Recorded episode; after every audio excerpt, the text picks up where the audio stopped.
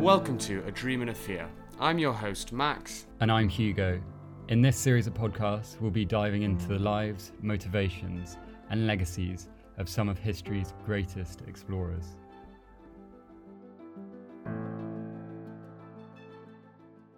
So, we've just come off a great chat with Dean King about Captain James Riley, uh, a really fascinating story that is remarkably unknown for how incredible it is. Uh, Hugo, do you want to just give a few thoughts uh, about that episode?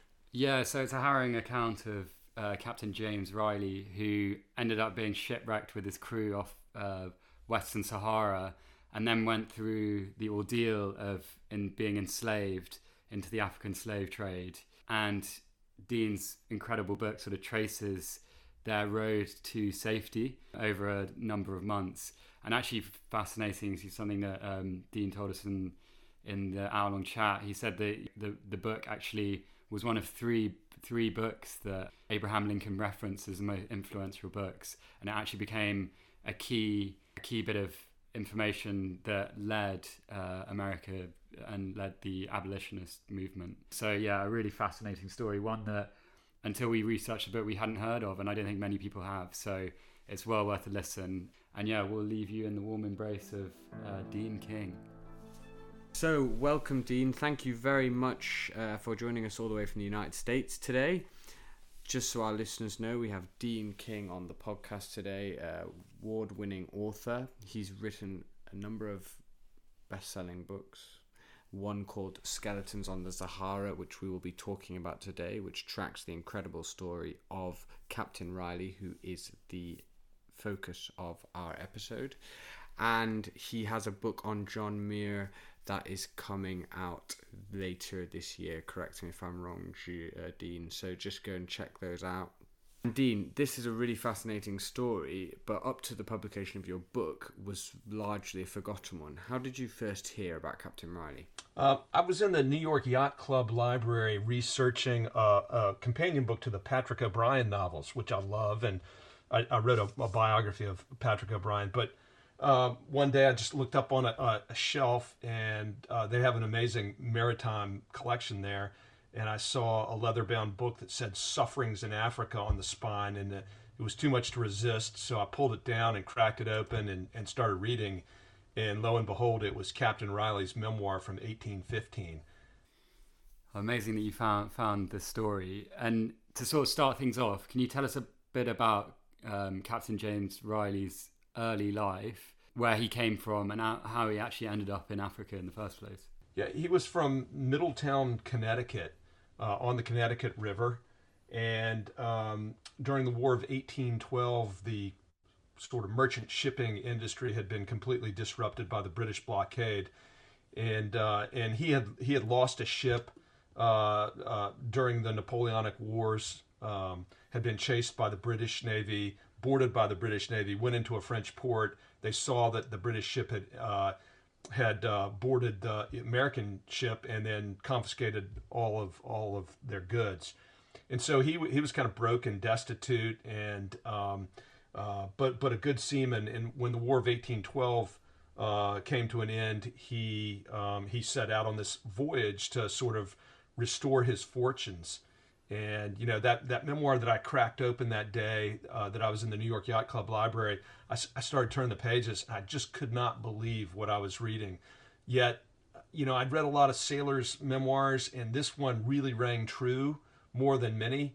Um, they tend to tell tall tales at time, but but the, the level of detail and earnestness in, in this memoir was remarkable. So he had he had set out from Connecticut and gone down to New Orleans uh, to pick up flour and tobacco, which he then sailed across to Gibraltar and traded that for Spanish coin. And he was going down to the Canary Islands to pick up salt, um, which would have been a, a sort of a, a natural um, uh, a, a, voyage at that time because um, a lot of salt came from the West Indies, which the, the British had, you know, blockaded and prevented them from getting and, and controlled. So um, you know that that was the voyage that he he undertook, and uh, and then as he was heading from Gibraltar down to uh, the Canary Islands, they got caught in a in a, a storm and blown off course, and they they wrecked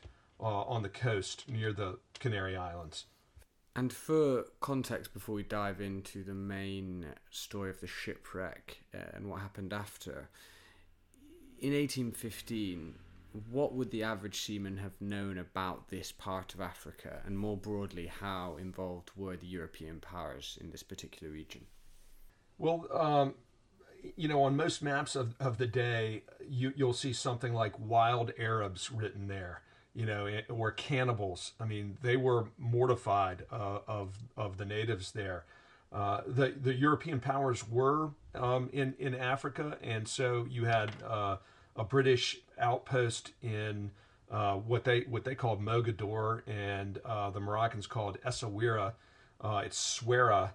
Uh, Essaouira is the modern name. Souera is is the the name in in the book, and and then to the south the French had an outpost in the Senegal River uh, called Saint Louis.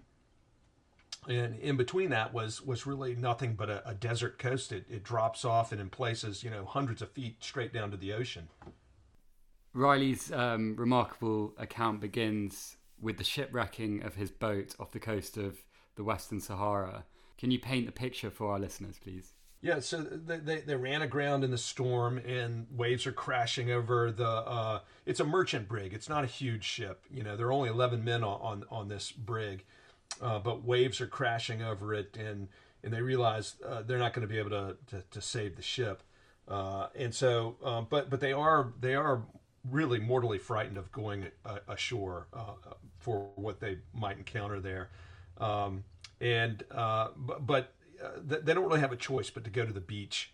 Uh, and, and, so they they're because a lot of their stuff has been you know washed up on the beach and and they go there and and pretty soon they um, they see a man who is is kind of looking at them from uh, a distance and um, he goes off and gets it gets his sort of clan and um, these are, are Berbers. They're kind of local tribes. They're not they're not Arabized. And the the Arabized um, uh, Moroccan people. Um, we're very fierce camel riding um, kind of um, you know princes of, of the desert. Uh, they would uh, subjugate the the non Islamic um, uh, peoples there and send them to the coast to fish for them, and and that wasn't considered very manly to be on the coast uh, and fishing, and you know the the the sort of uh, more noble life in that area was to have camels and live on the desert and trade. Uh, so what they were facing was was one of these um, Berber tribes, and that that soon turned violent. And so they initially thought they could negotiate with the local tribes, but this actually ended up leading to the death of the first shipmate. Could you please tell us a bit more about this? Yeah, well, you know, I don't know if they really felt like they could negotiate with them, but they didn't have a choice uh, because uh, uh, the, the, these these tribesmen were, you know, were were well armed and uh, heavily outnumbered them, and and so they um, they they took one of the men hostage, and uh, were insisting that um, that that the uh, the sailors bring gold off their ship. They wanted they wanted you know they wanted treasure. They thought that they were going to be you know rich and wealthy from this shipwreck, which you know um, uh, shipwrecks were uh, a form of income in that area, and so were white sailors captured and sold as slaves. So um, so they captured this man and. Uh, it's one of the dicier uh, moments of of the story and, and of Riley's story. Um, the man that they captured was actually a, a volunteer sailor that they picked up in Gibraltar and who was going to work his way home. So he wasn't really part of the original um, sort of tight knit crew from Connecticut.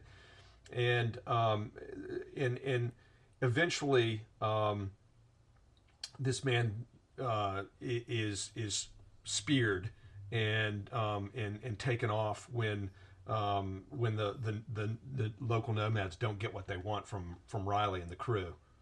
They began with the idea of going up the coast, which they did on, on their boat.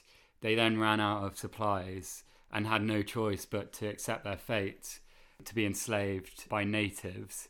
And once enslaved, their suffering was great. They trekked through the desert for a number of months.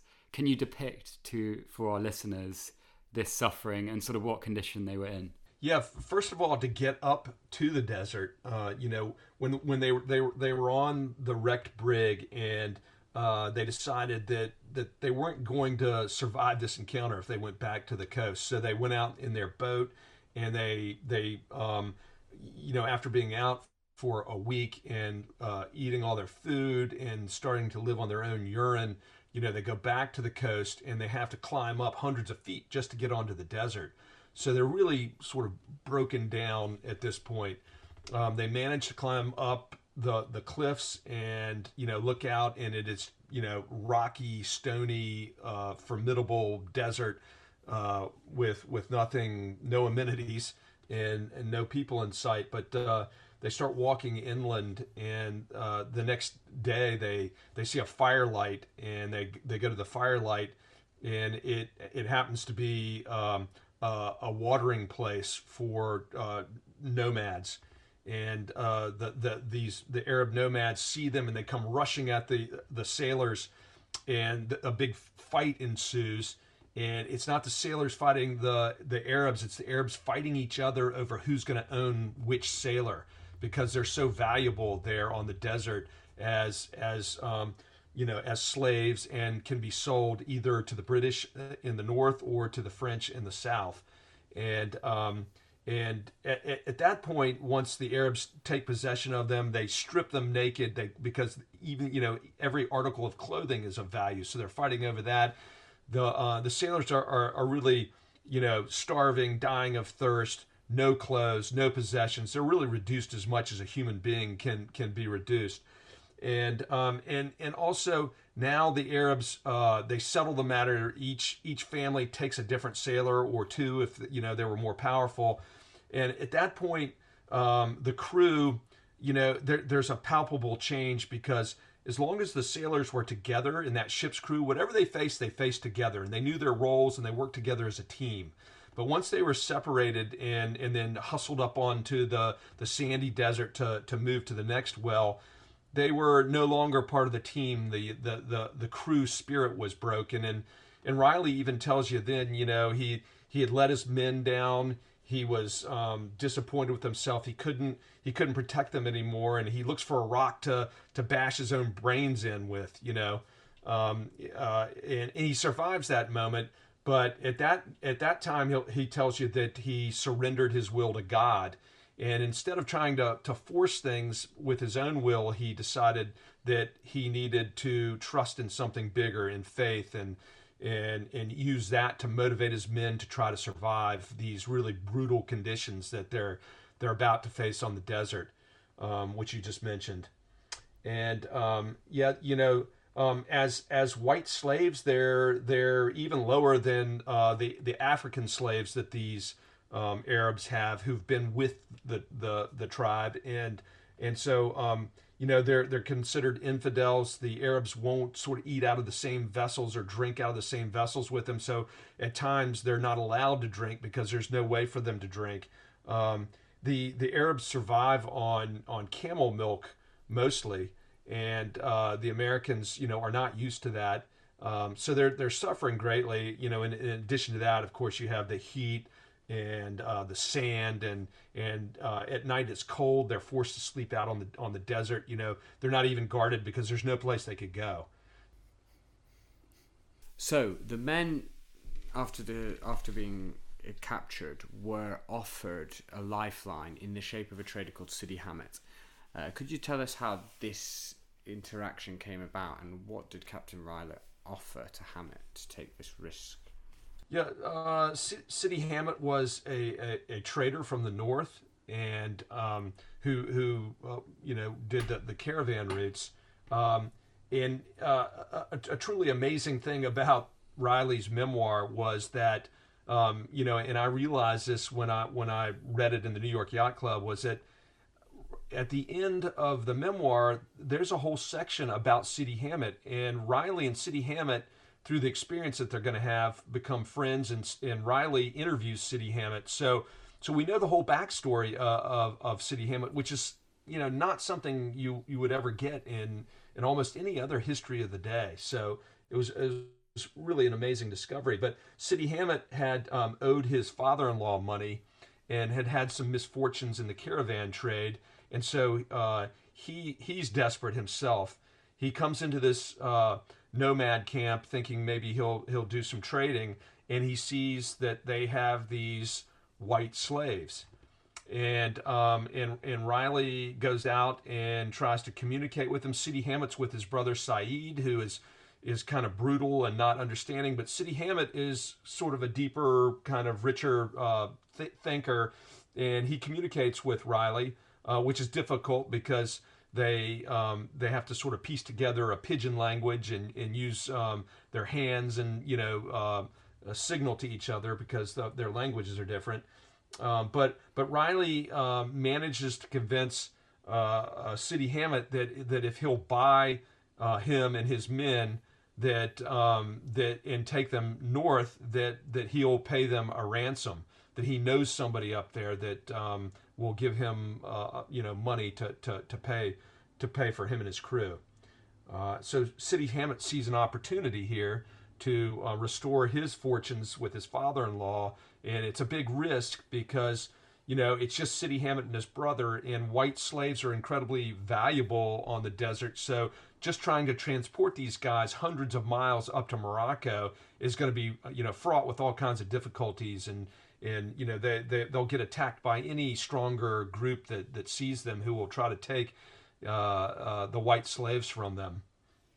There's there's a real really harrowing section in your book depicting the moment that Archibald Robbins was left behind, one of the shipmates. How did Sidi Hamet come to decide which men he saved, and what sort of psychological effect did it have on the men when they were split up?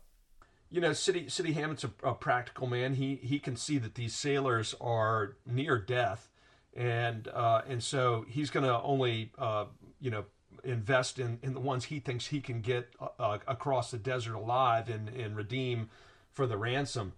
And, uh, and and and also Robbins comes in late after he has sort of negotiated, you know, all his money away to buy as many of the sailors as he could, and so um, you know, by the time Robbins gets there, he doesn't have uh, he doesn't have anything left. There's no way, you know, no leverage to negotiate for Robbins, and Robbins is is also in, in a bad way. So um, Robbins is, is left behind, and, and the men, you know, know that that it well could be the last uh, time they see their shipmate, and you know, it's it's a it's a very painful scene. And you've mentioned there the inability for them to buy or or or trade all of the the slaves from Riley's crew. Could you just explain to our listeners why Robbins and some of the others weren't actually with them when Sidi Hamet was making this trade? So um, so these these uh, Arab nomads with their camels, they they travel together but separately because you know the camels need to graze and there's not much uh, forage on the desert, so they they need to to sort of cut a wide swath. If they're aiming for a well, they're going to be spread out maybe 50 or 100 miles, you know, uh, so that their camels can graze on the way. So um, in in each family had their own uh, member of the crew, or you know, some of them had two, but but um, that's why they were separated at that point. Uh, despite the language barrier, a surprising bond between the trader Sidi Hamet and the American sea captain Riley was forged. Could you tell us a little bit about how this relationship flourished? Yeah, it's it's really the the truly amazing part of the memoir and the story is that um, the two men, as they're traveling together, you know, Riley is a captain of the sea. Sidi Hamet is a, a captain of the desert. They they know how to navigate using the stars. Um, they're both um, uh, they they both have a sort of a deep spiritual side to them. And uh, Riley Riley, in fact, uh, when they leave in the longboat from the shipwreck, he thinks that God has calmed the seas for them and has basically parted the seas when they leave. And he, he says that in his memoir. Uh, you know, because it's still stormy, but but he was they were allowed to to escape, and and so Sidi Hamet and Riley realize that they have the spiritual side. Uh, Sidi Hamet sees that that Riley can control his men and that he's kind to them, but gets them motivated to do what they need to do to survive, to help Sidi Hamet, you know, uh, when they face um, in, enemies that, that are nearby, being quiet or you know um, being prepared to fight when they when they might need to. So um, as they travel, they they they come to re- respect one another. Um, you know, which is which is something that that I experienced certainly. You know, when, in, in my research trip to a lesser degree was that you know, um, when you're traveling together, suffering together. They they went 50 or 100 miles. Well, Riley said they went 100 miles. That's a, a bit much to do on a camel in a day, but but they they probably did days of up to 50 or 60 miles, and that's extremely difficult. So when you do that kind of thing together and suffer together, you you naturally bond. When reading your book, I I felt that Riley came across as someone who was highly intelligent. He was loyal um, sensitive as well. How much do you think these traits contributed to the morale and the survival of, of the men? Uh, absolutely, yes.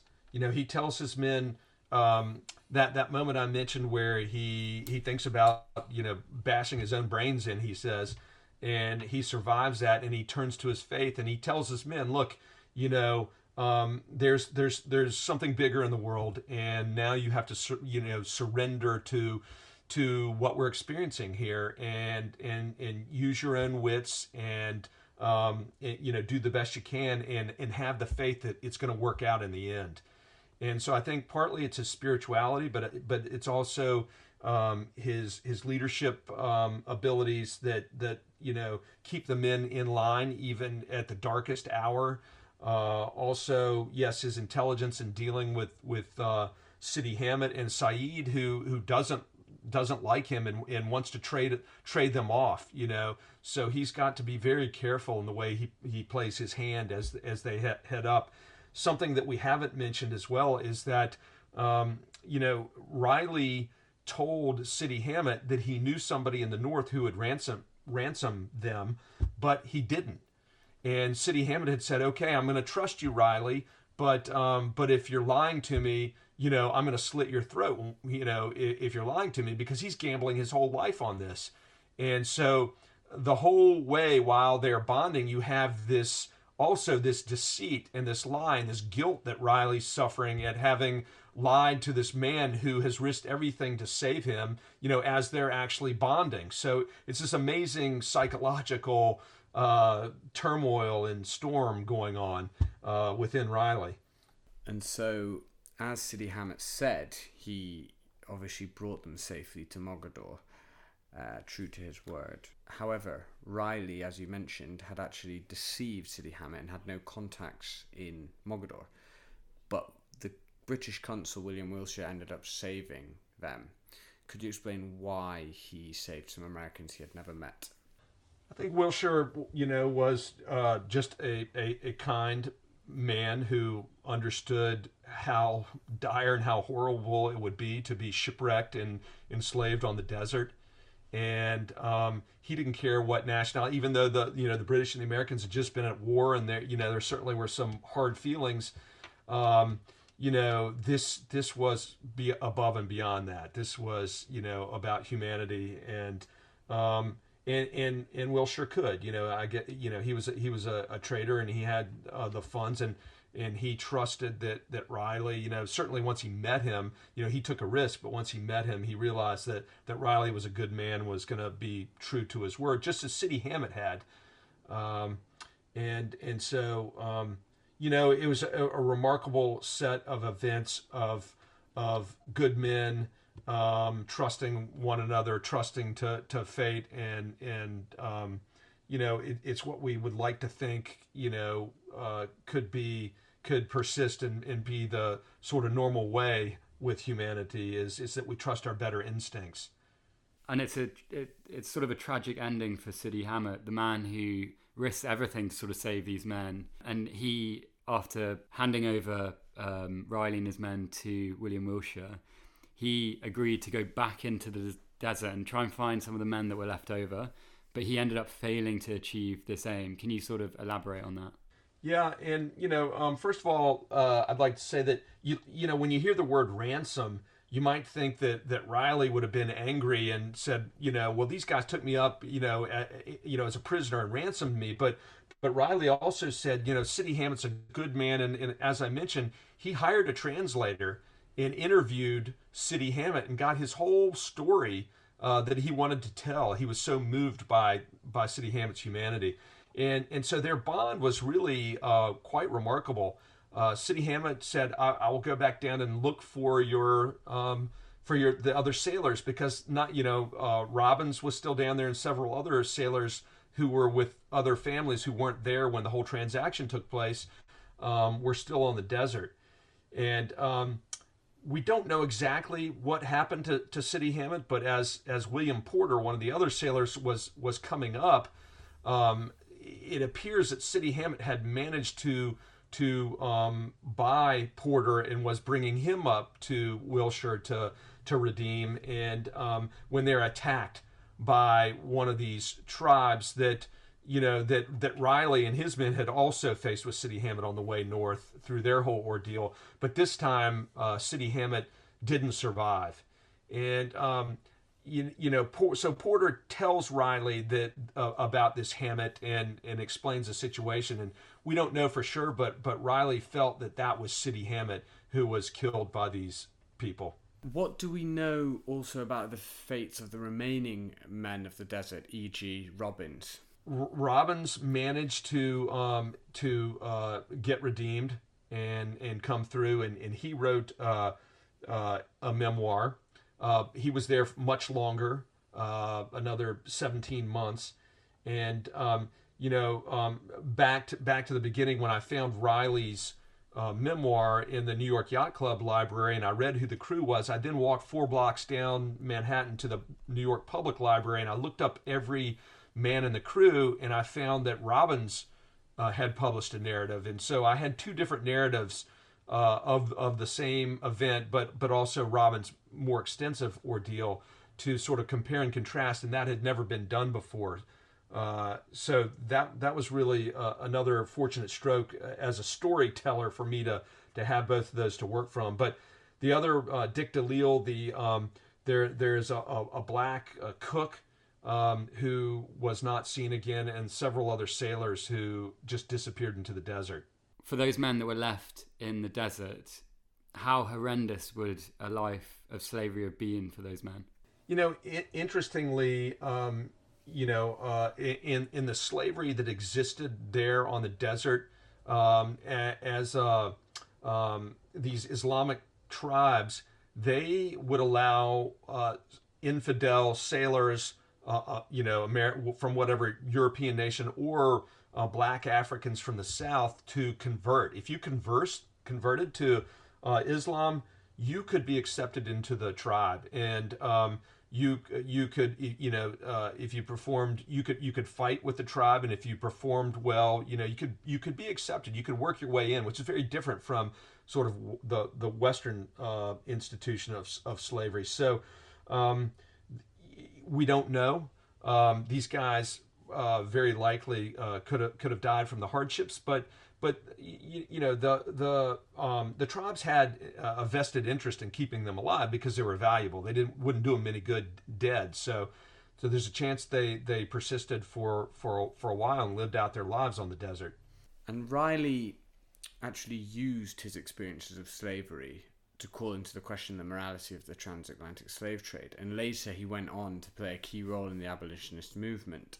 What did Riley do once he returned to America? Riley went to, to Washington to to try to um, because he again he was after this shipwreck he was he was again broke and he had a family had a wife and young kids at home and so he went to Washington to try to get Congress to you know to, to put up some money to reimburse um, William Wilshire which they eventually did. And um, his he, he wrote an account of this, which was published and um, widely distributed. It became news in, in every newspaper uh, uh, across uh, the United States at the time, and um, and uh, the in the book was uh, very popular read. Uh, Abraham Lincoln, as a boy, somehow got a copy of it, and and I should say that you know, when Robbins came back, he was angry and he talked about how brutally they were treated and how these were bad people. The the really brilliant thing I think about Riley was that he came back and he said, they're not bad people. It's the institution of slavery that's bad. That you know, if if you have slavery, it's necessarily evil and going to uh, to produce uh, very cruel conditions whether it's in Africa or, or the United States. And so that's really the brilliant stroke of, of Riley is, is realizing that that um, those people that had, had enslaved him on the desert, they weren't naturally bad. It was that that they held slaves and that that, that was creating a, a, a sort of horrific situation. But um, Abraham Lincoln read this story as you know, what boy doesn't love a shipwreck story, and you know, um, reading about all these hardships and survival, and um, but but it really made a big impact on him. And later he said, you know, along with the Bible and Aesop's fables and uh, a biography of Franklin and a biography of of George Washington, Riley's narrative was one of five books that made a huge impact on him as a boy. And so if you think of that, you know, uh, it's it's truly remarkable that. Um, that that Riley's narrative uh, would impact the president that is go- going to eventually end slavery in in America. Um, and and then and then even in, in some ways even as remarkable as that this story then became forgotten really until I found the the narrative again in the in the library and uh, and and then went down and and, and realized that um, that it had this connection to Lincoln and and pieced that together it's an amazing story, and the fact that it's uh, he he referenced it in line with the with the Bible, um, and it, yeah, as you can see, you know the the the ability for it to contextualize the suffering of um, people within the slave trade was immense. But this is not the last time that we hear of William Willshire. A, a city is actually named after him in America. Can you just tell us a bit about that? Yeah, the, there's a the city named after him. Riley uh, became uh, a um, surveyor and went out to Ohio and uh, and you know was so thankful that uh, you know for what he had done. He named a city after him. And in your research uh, for the book, you actually went out to West Africa to Western Sahara and retraced Riley's route. Although it didn't go to plan, how was this successful in bringing to life Riley's suffering? The that that journey was was really truly amazing. I think the fact that it didn't go according to plan uh, made it all the more um, instructive to me because uh, everything that, that that that could go wrong kind of did go wrong, and and so I had to improvise and I had to see how. Um, how adverse conditions could be. Of course, not nearly as adverse as they were for them, but um, but but it was a struggle, and and I learned so much um, in, in in traveling. You know, first of all, uh, I I had set up uh, this research journey for a year, uh, what turned out to be a, a year ahead of what was 9/11, and so I was supposed to be there the week after 9/11. Um, and of course, that that disrupted all my plans. Some of the people that were going to go with me couldn't go. Um, I had uh, hired uh, guides who this this area is so remote that uh, we were trucking in our own camels, and um, and and I actually uh, called them to say, hey, you know, let's not do this now. Let's let's do it next spring. Uh, and they said, no, we're we've already got the camels on the truck. They're on their way there. You need to come. And so I, I decided uh, I decided that I would go. Uh, uh, the the day that uh, I landed in Casablanca in Morocco, was the day that the United States started dropping bombs in the in the Middle East, and so uh, in Afghanistan. So um, it was uh, it was it was um, pretty harrowing. And then then I took a, a, a, puddle jumper down to Western Sahara, um, and and there were places where I was harassed in, in towns, but the really wonderful um, tradition of of um, sort of guest friendship um, really, I, I, I, knew that, that I could trust in that. I knew that my guides, um, I had I had sort of vetted my guides. I knew that they were good people, and they took great care of me, um, and and I had had comfort in that. And and so um, you know we set out on the desert, and and um, I, I learned a lot of amazing lessons. And linking that to some of the things you've just said, you, you stated in the past that you feel that little has changed in that region in the two centuries between your visit and Riley's. Could you elaborate a little bit on this for our listeners? Yeah, you know, I, I can I can give some uh, great examples. Um, when we first set out on the camels, I had a, a, a local guide named uh, Muhammad El Arab. Uh, because there are no maps down there, they're you know stationary buildings. You know you have to have a, a local um, you have to have a local guide. And uh, my first day on on a camel, um, you know, I had never been on a camel before, and I and I wanted to try to do what Riley had done. I had trained physically, I'd run and you know prepared to face hardships, but um, riding, I, I, didn't really know how to ride a camel. And Muhammad, uh, you know, goes tearing off uh, down the desert. My camel goes tearing off behind his, and and I, I really don't know how to control the camel very well. Rafts of foam are coming out of its mouth that I'm trying to dodge, and all of a sudden I realize I'm slipping to the side, and the the, the saddle has come undone, and I'm and I'm pretty soon I'm looking down into the whipsawing legs of this camel and um, either I'm going to go in into his, you know, in between his legs and get chewed up, or I, am going to fall off the camel. So uh, I let go of the camel. I fall, you know, hit the ground, and um, and I'm lying there. And, and Muhammad finally realizes I'm not behind him. He comes riding up to me and he goes, "King, you know what's wrong?" And uh, I'm, I'm checking my bones to see, you know, it, we were on the on the beach, you know, but there were stones and it, it was it was could have been bad, but um, but I was I was okay, and but he's still looking down at me as I'm I'm sort of checking to see if anything's broken, and he goes, "It doesn't matter. Camels are sacred. Those who fall from camels are never hurt. You're okay. Get up. Let's go." And uh, you know, as a Westerner, that you know might not have had much solace uh, to me, but but but inside, uh, I I had I had a big grin because um, Riley had fallen off of his camel, and his guide had said very much the same thing. Captain Riley, if that had been a donkey, you'd be dead, but you fell from a camel, you're fine. You know, people who fall from camels are never hurt. Let's go. And uh, when I read that in his memoir, I, I, I, thought, oh gosh, he's you know here here he's a sailor telling us a tall tale, and I never thought for a moment that I would actually experience that myself on the desert.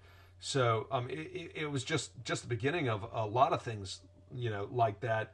Um, an- another amazing one was that there's a moment in, in the memoir where um, Riley talks about his men have dysentery and they're they're suffering greatly, and that can be really deadly. You know, it dehydrates you, and so um, uh, Sidi Hamet and his and Saeed heat up knives in the fire, and um, and they take the back of the blade and they and they apply it to the necks of these sailors, and it's excruciatingly painful, and they're screaming, and and Riley doesn't believe in that, so um, it, it's it's sort of like torture.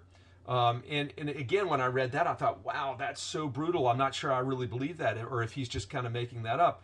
Well, sure enough, I, I look at um, another one of my guides and I see a, a long, thin scar on his neck, and uh, I ask him, you know, uh, where he got that, and he describes, you know, the exact same treatment in this day and age. He says a few years ago he had been very sick and and and describes the heating up of the knives, the you know applying of it, and, and he he said it cured him, and so um, that that medicine that was practiced back in 1815 when Riley was there is still practiced today. This same guide said that that's that's what he would do for his children if they got sick. Uh, so again, you know.